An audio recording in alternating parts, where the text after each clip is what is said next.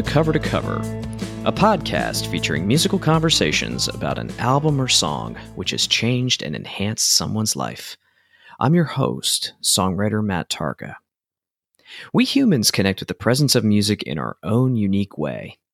As an artist, a concert goer, through our headphones, or as something that simply lives in our everyday background. Today, we are going to break a little bit from our regularly scheduled format.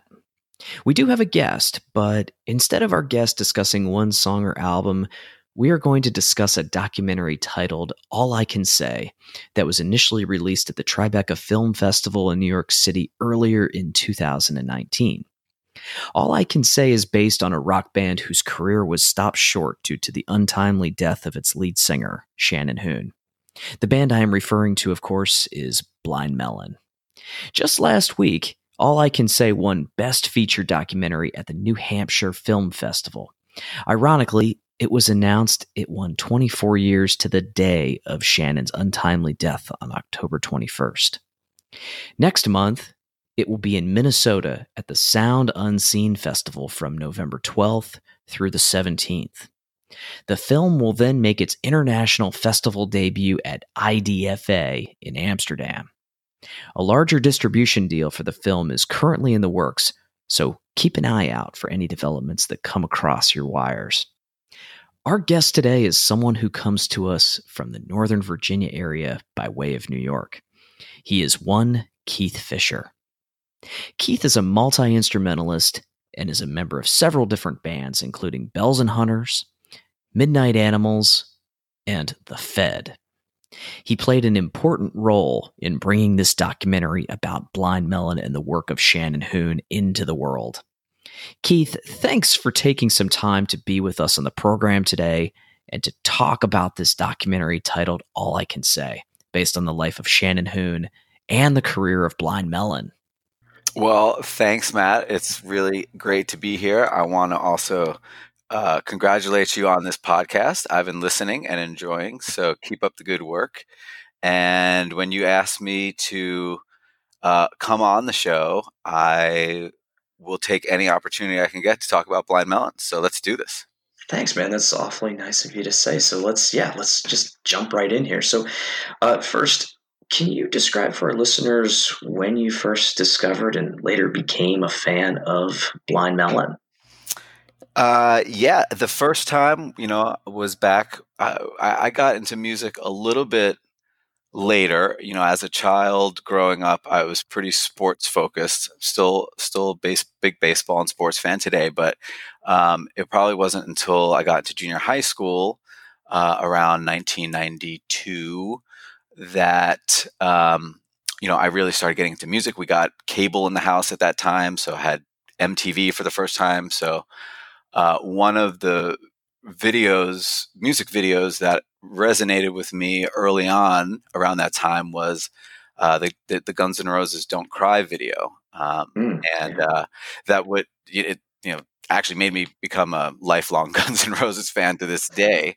Um, but as I you know got more into that band and subsequent you know videos that I saw of them, I noticed that there was one dude who was in the "Don't Cry" video singing with them uh, who wasn't in these other other videos, and then I ended up looking in the you know Use Your Illusion booklet and found that Shannon Hoon was a was a guest uh, singer on their album, and that's who that guy was in the video. And he just, you know, he had a cool look. He had the flannel and the long hair and everything at that time. And um, it was I don't know what a year later when um, No Rain broke. Uh, you know, I guess that video, and they sort of kind of everyone knew what, who who they were at that point, but I immediately recognized uh, Shannon Hoon as the guy from the Guns N' Roses video.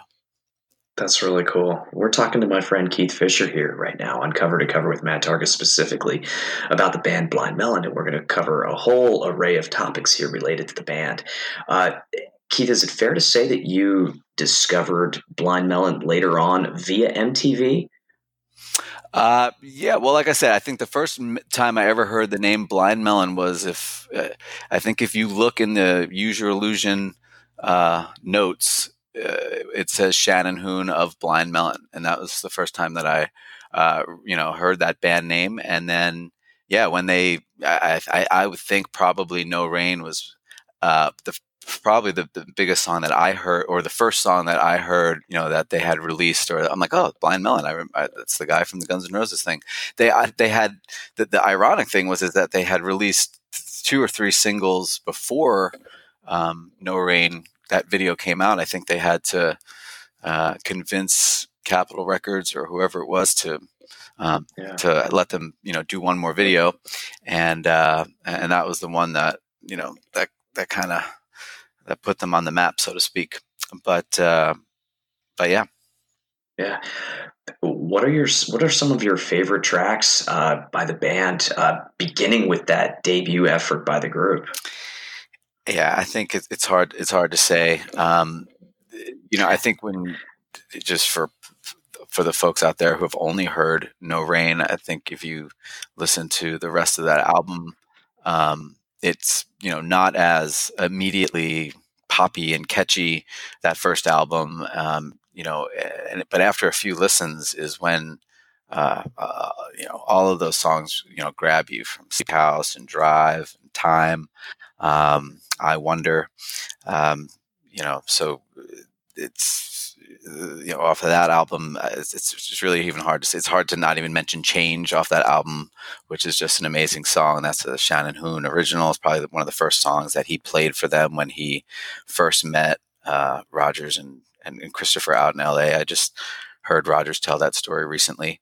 Um, and uh, and then you know i thought you know i think when we first started talking about doing this we were actually going to focus on the soup record which is one of my favorite records yeah um, and I could, you know, talk all day about that record as well because um, that one was, you know, probably really underappreciated at the time. Um, and again, you know, if if you take a first listen through it, there's not that no rain, you know, follow up or anything that sounds as sort of happy and poppy as as No Rain did. Um, but just some unbelievable songs on that record, mouthful cavities, and I mean, you know, I mean, even you know, Galaxie and Two by Four.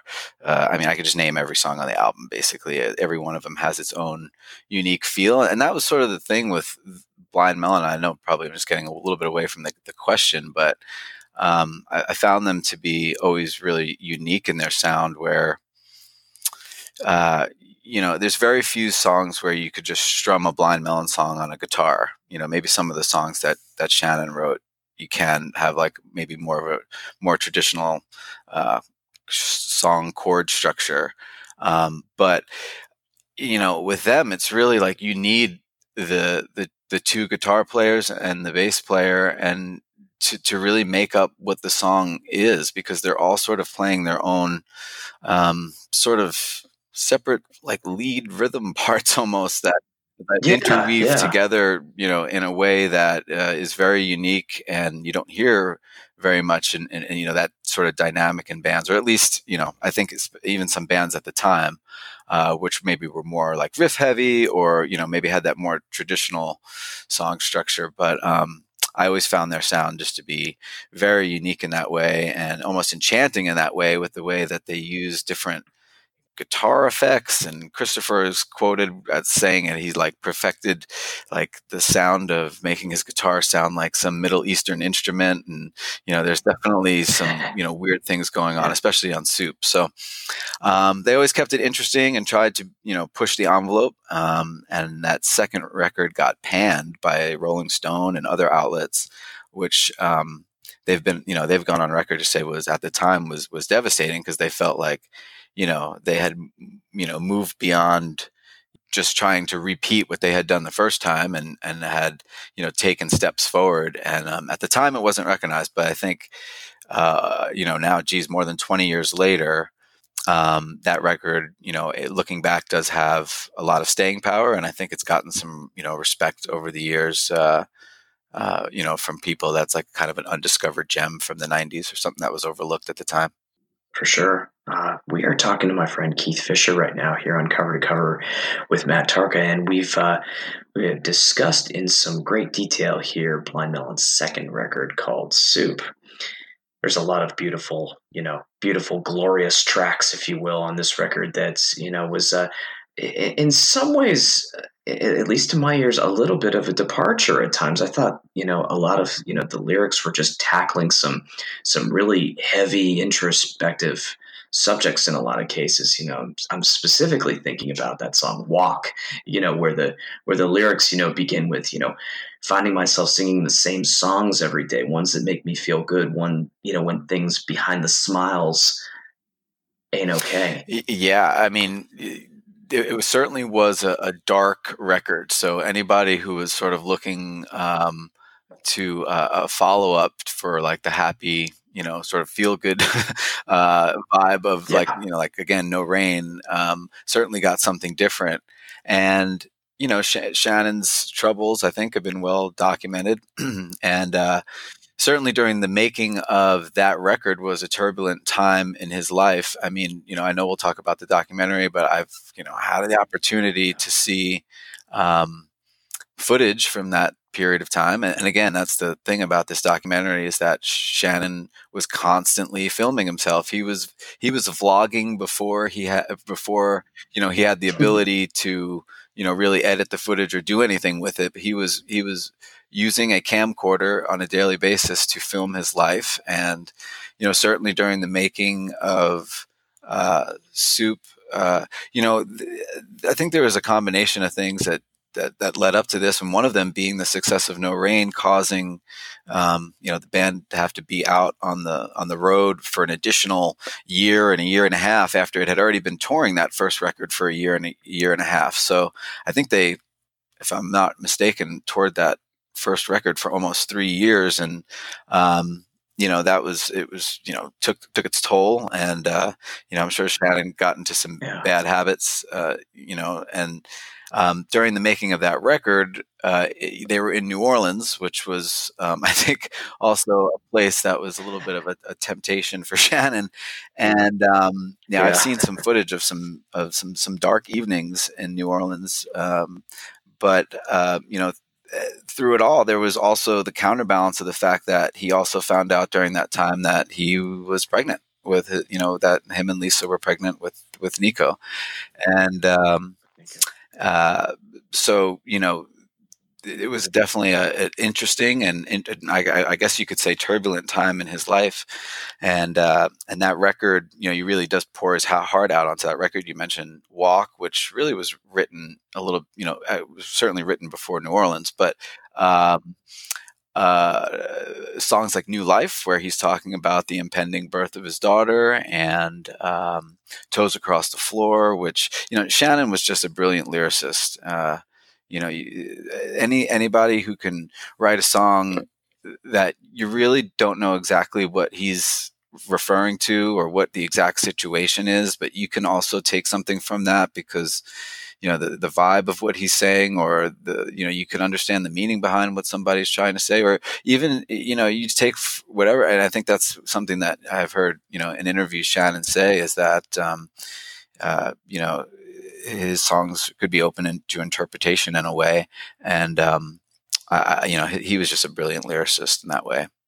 Yeah, that's the beautiful part about music that, you know, you can just, you know, as the listener, you, you know, you can take whatever you want or need from a, you know, a piece of music in front of you and, and adapt it to your own life sure. experience. I mean, even a couple of the songs on Soup, um, you know, again, Galaxie, you know, but that song is uh, sort of based on the fact of his love of his 19, I think, 70 Ford Galaxie. He, you know, he had one of those classic cars, and, uh, I think to uh, to this day, I think one of the fans still has that particular car. That was his, um, and uh, so, you know, but if you listen to that song, you know, you're not thinking like, oh, this guy's singing about his car. You know, he like turned that idea, you know, about you know this concept for a song, his galaxy. I'm I'm more at home in my galaxy, but you know, he can really, you know, apply that to, you know, it's you know, you, the the song as a whole is is is just you know, you have no idea he's talking about his car, and even in um, um why can't I think of the name of the song now? I will pull it up here in a second. But um, it's where he's, uh, you know, the song about Ed Gein, where he's talking about, you know, you'll make one hell of a plant stand. It's about it's about that serial murderer Ed Gein, Um, I don't know if I'm pronouncing that guy's last name right, but um, Skinned. Yeah, skinned. Yeah, Is it um, skinned? think of the title. Yeah, Um, yeah. But uh, but yeah, Skinned is about a, a an axe murder, and that's probably the, the the the happiest sounding song on the record. You know, it has a kazoo on it. I, I guess not an I guess not an axe murder, but you know what I mean. The guy was a he was a serial killer, um, and the song has a kazoo. Yeah. Um, uh, so um, you know, he wrote that song, I believe, after you know somebody I think lent, lent him a book about that particular guy, or maybe it had a I think it was a book about serial killers, and that was one of the guys that was mentioned in there, and uh, and sure enough, uh, a happy kazoo song came out of it. So It's it's an, this is an incredibly graphic song here. I'm just thinking Oh, about yeah. you know the lyrics and reflecting on them. I'll make a sh- I'll make a shoehorn out of your skin. I'll make a lampshade of yeah, durable or excuse yeah, me, yeah, durable a lampshade yeah, out of your yeah. shin. Yeah, it's it's. Uh, I mean, it's brilliant in a way, right? I mean, uh, you know, um, but uh, it's also just a little twisted as well. Yeah. Yeah, it's just- just kind of an odd thing that came to mind. For some reason, when I, you know, listen to the song, I think of that movie Con Air with Nicolas Cage and John Malkovich, and there's this there's a scene where John Malkovich is talking about wearing somebody's, uh, I think his head for a hat, you know, trying to get through three states. Just really just Right. disturbing Right. stuff. Oh, yeah, Shannon was um, was interested in stuff like that. I think Yeah. he had uh, I, I, I I've you know read up on him and stuff, and just know you know just from talking to people who knew him, he had a fascination or interest in you know not not just serial killers, I think, but um, just like what you know drives a person to that particular place. And I think you know back then mental mental illness wasn't as spoken about, or you know as uh, you know we don't you know you know back then it was just like oh god that person's so you know evil um and you know I, to a degree anybody who goes out and Yeah. mass murders is evil but you know I, I you know anyway you know what i mean like he was interested in like that sort of psychic you know the the, the, condition the mental condition um and just sort of extreme type of individuals Yeah. extreme type of behavior you know it's interesting kind of again just to skip ahead to the documentary again It's more of the Sure. Yeah. one of, Yeah, like one of the sort of interesting things Yeah. that we found when we were going through the footage, and I think that Taryn and Colleen, who you know did the final edit on the film, you know, did a brilliant job in bringing to the forefront was was Shannon's. Not not only was he constantly filming himself, he was constantly filming the world around him, and that would include filming the television for even a full tape you know, a full 60 minute tape. These are analog tapes, right? Um, uh, it would just be him sitting there. Sometimes his like crossed feet would be in the bottom of the frame because he's like laying on the hotel bed. Because, you know, they were spending a lot of time on the road and a lot of time in motel and hotel rooms at that time. And it was, you know, there's just tons of footage of him filming tube TVs back then in his hotel room. And it's the news, it's, you know, nature shows, it's whatever he was watching or flipping through the channels at the time. And lots of footage on the, uh, on, on the Rodney King riots and the LA riots that was happening around that time. That happened around the time I think that they were recording their first record. And the OJ, um, you know, Chase was also sort of documented through Shannon's footage as well. So the documentary is really a time capsule Yeah. um, in a way because you know you're really brought into Shannon's world during that five year period. Um, you know, for this hour and a half film, and it does bring out the fact that he, you know, he he, you know, he was sort of um, a very curious mind, and uh, it just seemed like you know, really just from watching all of this footage, he's just, I don't know how to say it. it, is just very pr- present in a way. Um, yeah, I don't know exactly what I'm trying to say. Just some, that when you know, f- like constantly filming the television, constantly f- documenting his world, um, you know, he was just very present. You know, in in his space and time. I, I don't know how else to say. It. Yeah, yeah, just just capturing, you know, some perhaps spur of the moment events, and just perhaps just, uh, you know, history, if you will, you know, just history and and just and, and his environs, and you know how that was perhaps uh, impacting you know the state of mind of the American public and, Yep. and Yep. he himself. Yeah, uh, we're talking with my friend uh, Keith Fisher here on Cover to Cover with Matt Targa, and our conversation has uh, segued into uh, discussing a documentary about the life of Shannon Hoon and Blind Melon as a band called All I Can Say. Uh, Keith, what um, what was your particular role in the production Um, of this well, documentary? I can't even remember what the official title is uh, on the screen, but um, I, I- Yeah. I was I was in the right place at the right time, uh, and um, you know, really, how this all came about was, um, you know, obviously Shannon passed away in 1995, but in 2006, Christopher and Brad, Christopher being the guitar, Christopher Thorne, the guitar player of Blind Melon, and um, Brad Smith, who's the bass player of Blind Melon, were working together at the time, uh, recording bands in California out of a studio, and um, they came across an artist uh, named Travis Warren who.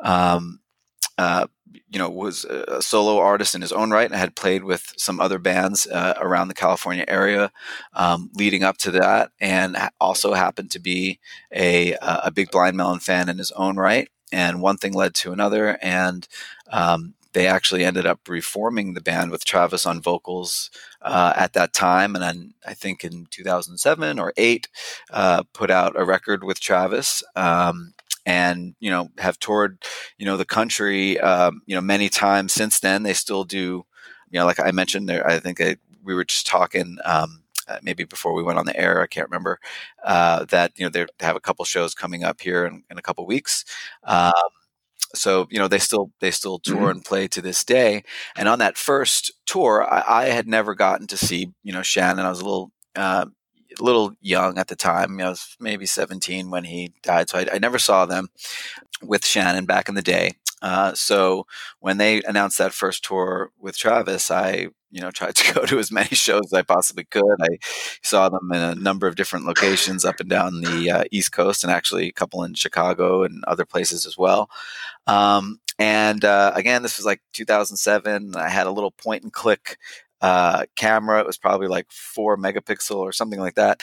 And um, I took as much video as I could, and I would edit. You know, uh, I, I would go to a couple shows and edit together some stuff and put it on YouTube, and you know, just for the fans. And at the time, you know, there was a, you know a lot of people clamoring for, um, you know, I, Blind Melon has a very maybe it, it maybe it quote unquote small, you know, if you will, but it's a very loyal following, and uh, people really stuck around. I think for those twenty some odd years that the band was on hiatus, um, and when they came back, there was a lot of interest, and uh, you would post these videos on YouTube, and you know, uh, you know.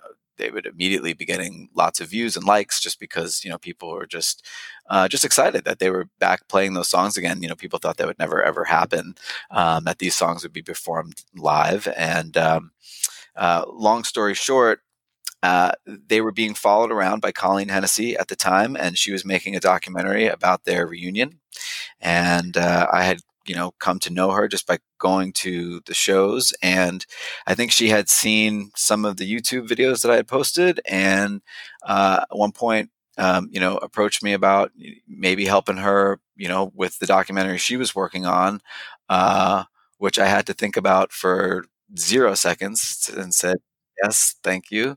Um, so ever since then, and I think it was probably 2007, 2008, that I really just started helping her on that initial effort to do a documentary about uh, the, the reunion and, and, and getting together with Travis. But th- about a year or two into that effort, we gained access to Shannon's tapes. Um, you know, we had uh, Colleen, especially, had you know formed a relationship with Nell at that time. Nell being um, Shannon's mother, who um, who had this box of uh, 200 plus hours worth of footage. Um, again, that he had you know shot uh, on a daily basis, practically uh, from 19 end of 1990 through um, well through to, till the day he died.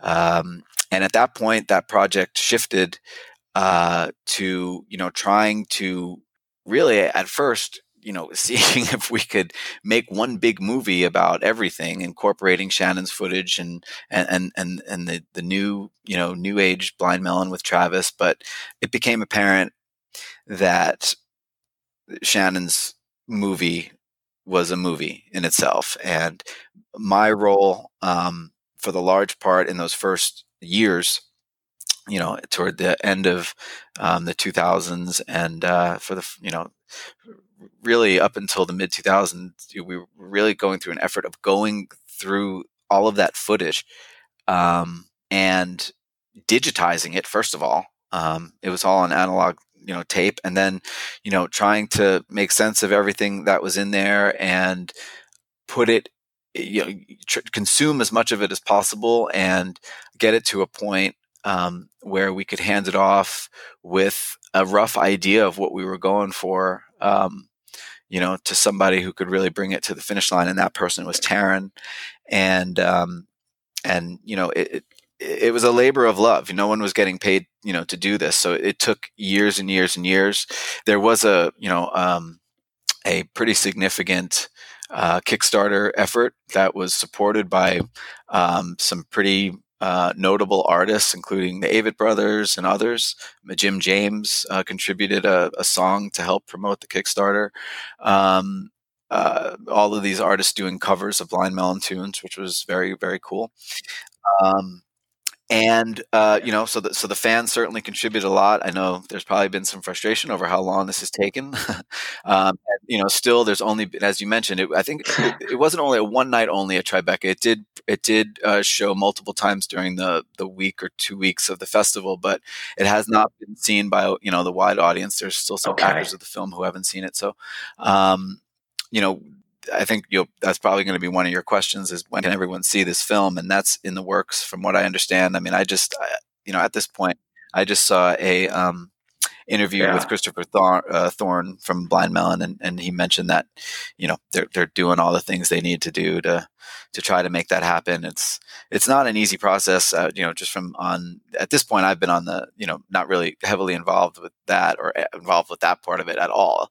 Um, and uh, but you know getting licensing to music you know a lot of the film a lot of the footage that shannon shot has some song playing in the background right? Whether they're listening to a song on the bus or you know whatever the case may be he's riding in his car and he's listening to neil young and you know it's some important scene that we want to have in the documentary but it also has a neil young song in it. So we you know you, you have to you have to work that out one way or another. Um, and again there's just um, only you know so many so many dollars that are associated with this right now that that we can you know uh, so anyway i'm just sort of speculating from what i understand on on, on where we are with all sure. that but um you know my, my understanding and you know from what i saw uh, at tribeca and the um that it was a very well received and uh, I, I know that you know there's every um, you know intention to have it out there as quickly as possible through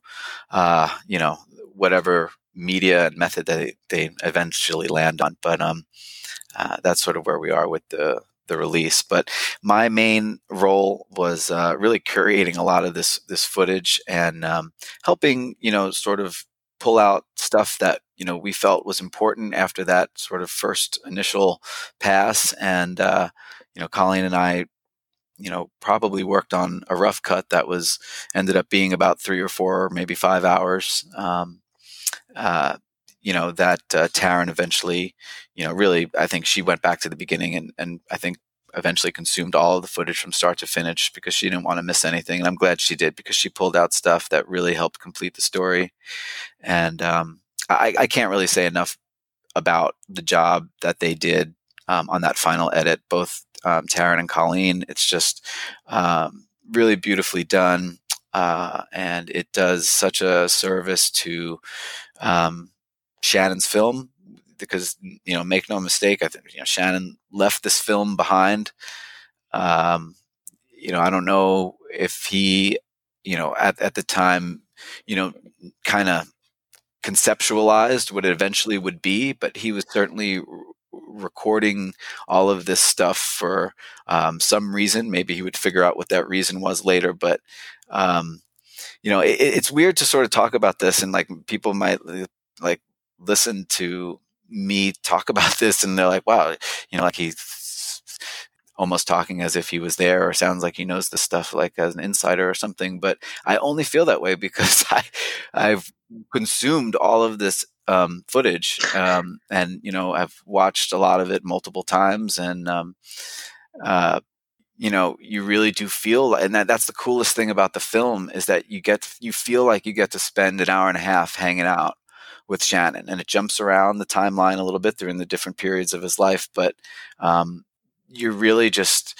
you're experiencing you know whatever he was doing that day. And uh, a lot you know there there are points in the footage where he'll turn the camera on himself and like leave a little note for himself in the future or or at, there was one or two, two times i swear that he turned around and said hey whoever whoever is going through this footage in the future you know check this out or, or this is important or something. And like chills would go through our spine you know because that was like oh my god he's talking to us.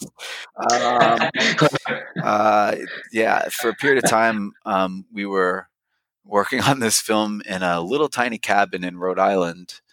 Um, that felt like it was in the middle of the woods. It was in a little neighborhood, but it was it felt like it was a nice piece of property and felt like it was in the middle of the woods.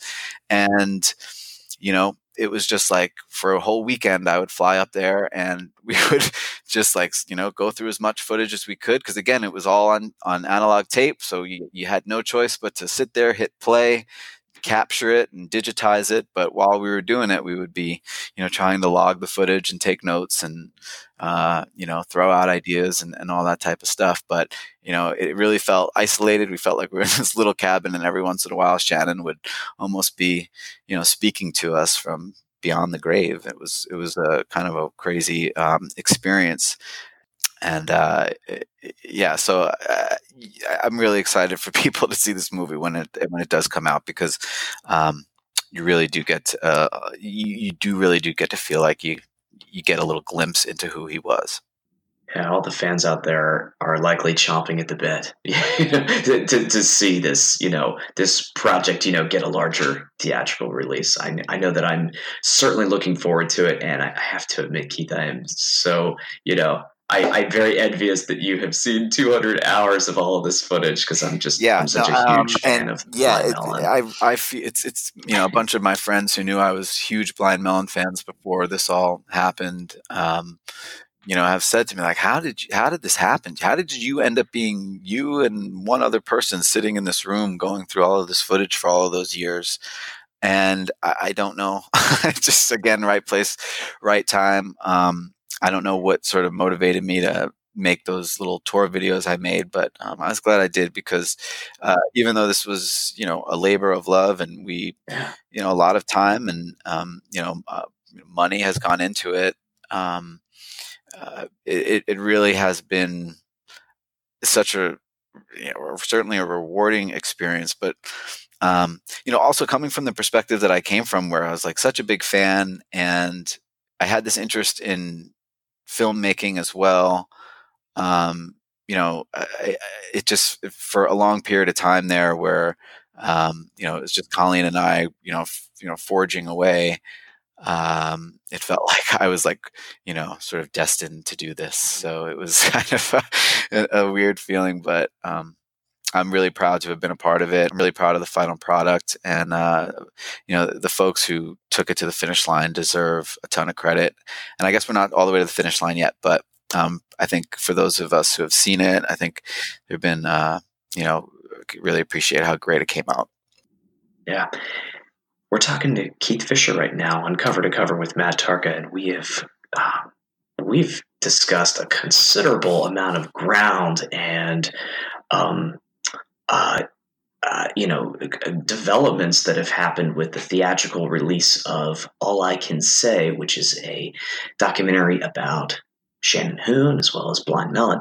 Um, you know, Keith, one final question for you. I, you know, I'd like to ask this. Um, how does Blind Melon, just as a group, how does you know Shannon Hoon as an artist, just the overall, just um, breadth and depth of their music, how does it continue to inspire you based on uh, their creative output as well as your own creative output with um, with Midnight sure. Animals? Well, me, Midnight um, Animals as an you know, example. with Animals, we actually just uh, took our first little baby step into um, playing original songs. Animals had been kind of a, a fun party cover band. Um, and when I say party cover band, that's an interesting term because we were playing a lot of '90s rock songs, so it was kind of a niche niche cover band. Maybe a little little indulgent, um, but you know, obviously, I think with Bells and Hunters, which was the the main creative project that I've had for the past ten years, um, you know, I, I wouldn't say that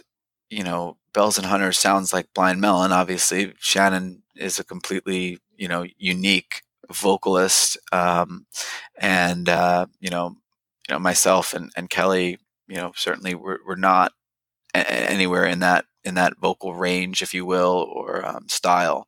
However, I think the thing that like it, it's just more of a, a general vibe and a general feeling, and also an unconventional the unconventional nature, I think, in the way that uh, Blind Melon, you know, that that's always appealed to me, right? They weren't cookie cutter.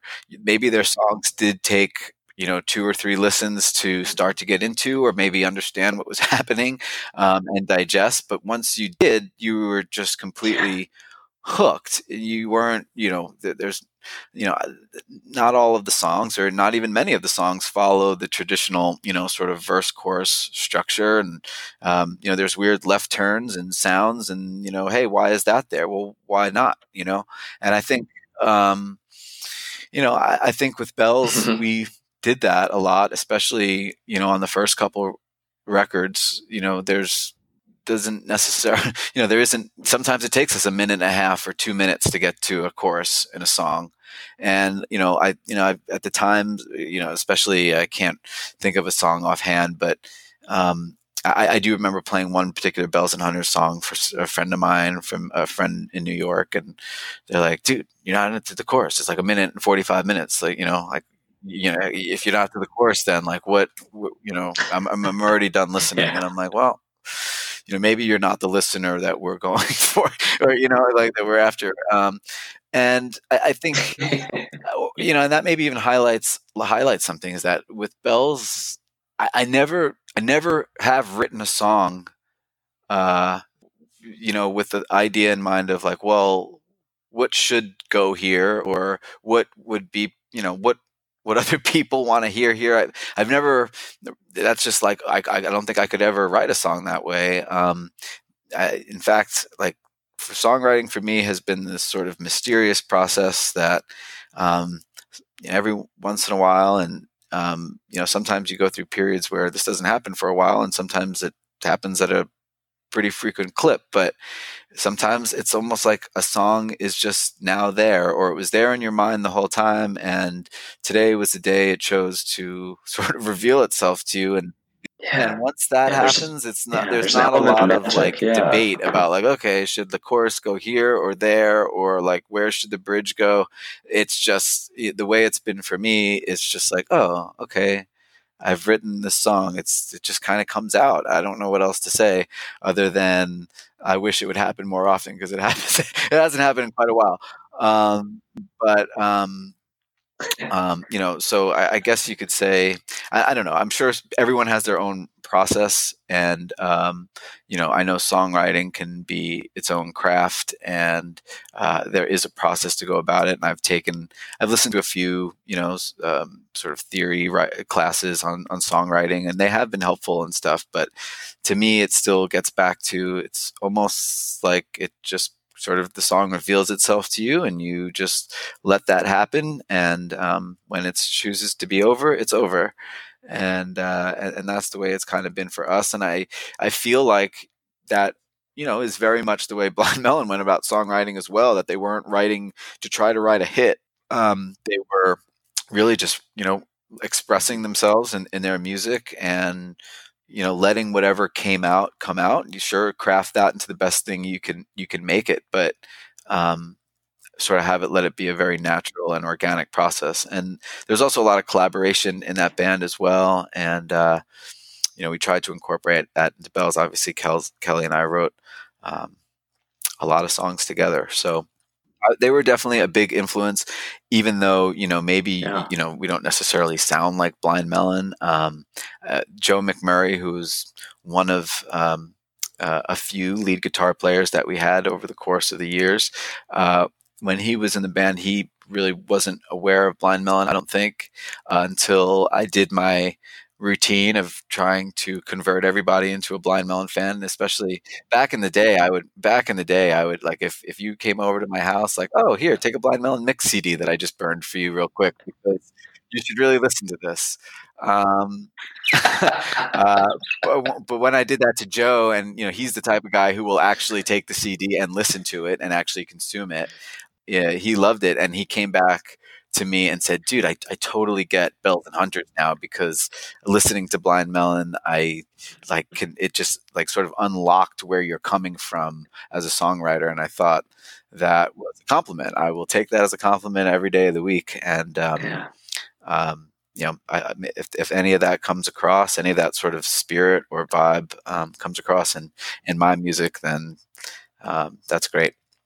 Yeah, yeah, for sure. Um, yeah, Keith, it's been such a great pleasure talking with you today about, you know, your own musical approaches. You know how much Blind Melons influenced you. Um, you know what the next steps are with this documentary Yeah, about tuned. Shannon Hoon and Blind Melon called "All I Can Say." Thank you very much for the update on the documentary. Again, sharing your own creative endeavors and uh, you know being on the program and you know just sharing your love of music. In a- a Anytime, Matt. Like I said, way. I So, can uh, any thanks, any man. opportunity I get to spread some uh, blind melon love, I will do that. And uh, it's been an honor to be on your podcast, and uh, I really thank you. Thanks, dude. All right. Thanks so much to Keith Fisher for chatting with us on the program today on all things Blind Melon. I'll be sure to drop some links in the show notes. For all of you listeners out there, thank you very much. And please remember to push that subscribe button on that device in which you listen to your favorite podcast, whether it's Apple, Google Play, uh, Stitcher, or TuneIn. Give us a good review too. That would be awesome. Uh, take a moment to tell friends or family about our show as well. We love reviews. Again, we love reviews and ratings too. And feel free to drop us a line at hello at cover to cover conversations.com. Intro and outro music of our podcast is produced by Jarrett Nicolay at Mixtape Studios in Alexandria, Virginia. And we hope you discovered some new music today. Perhaps rekindled your love for an old forgotten song and shared a good moment with us as we continue to sonically explore a world from cover to cover.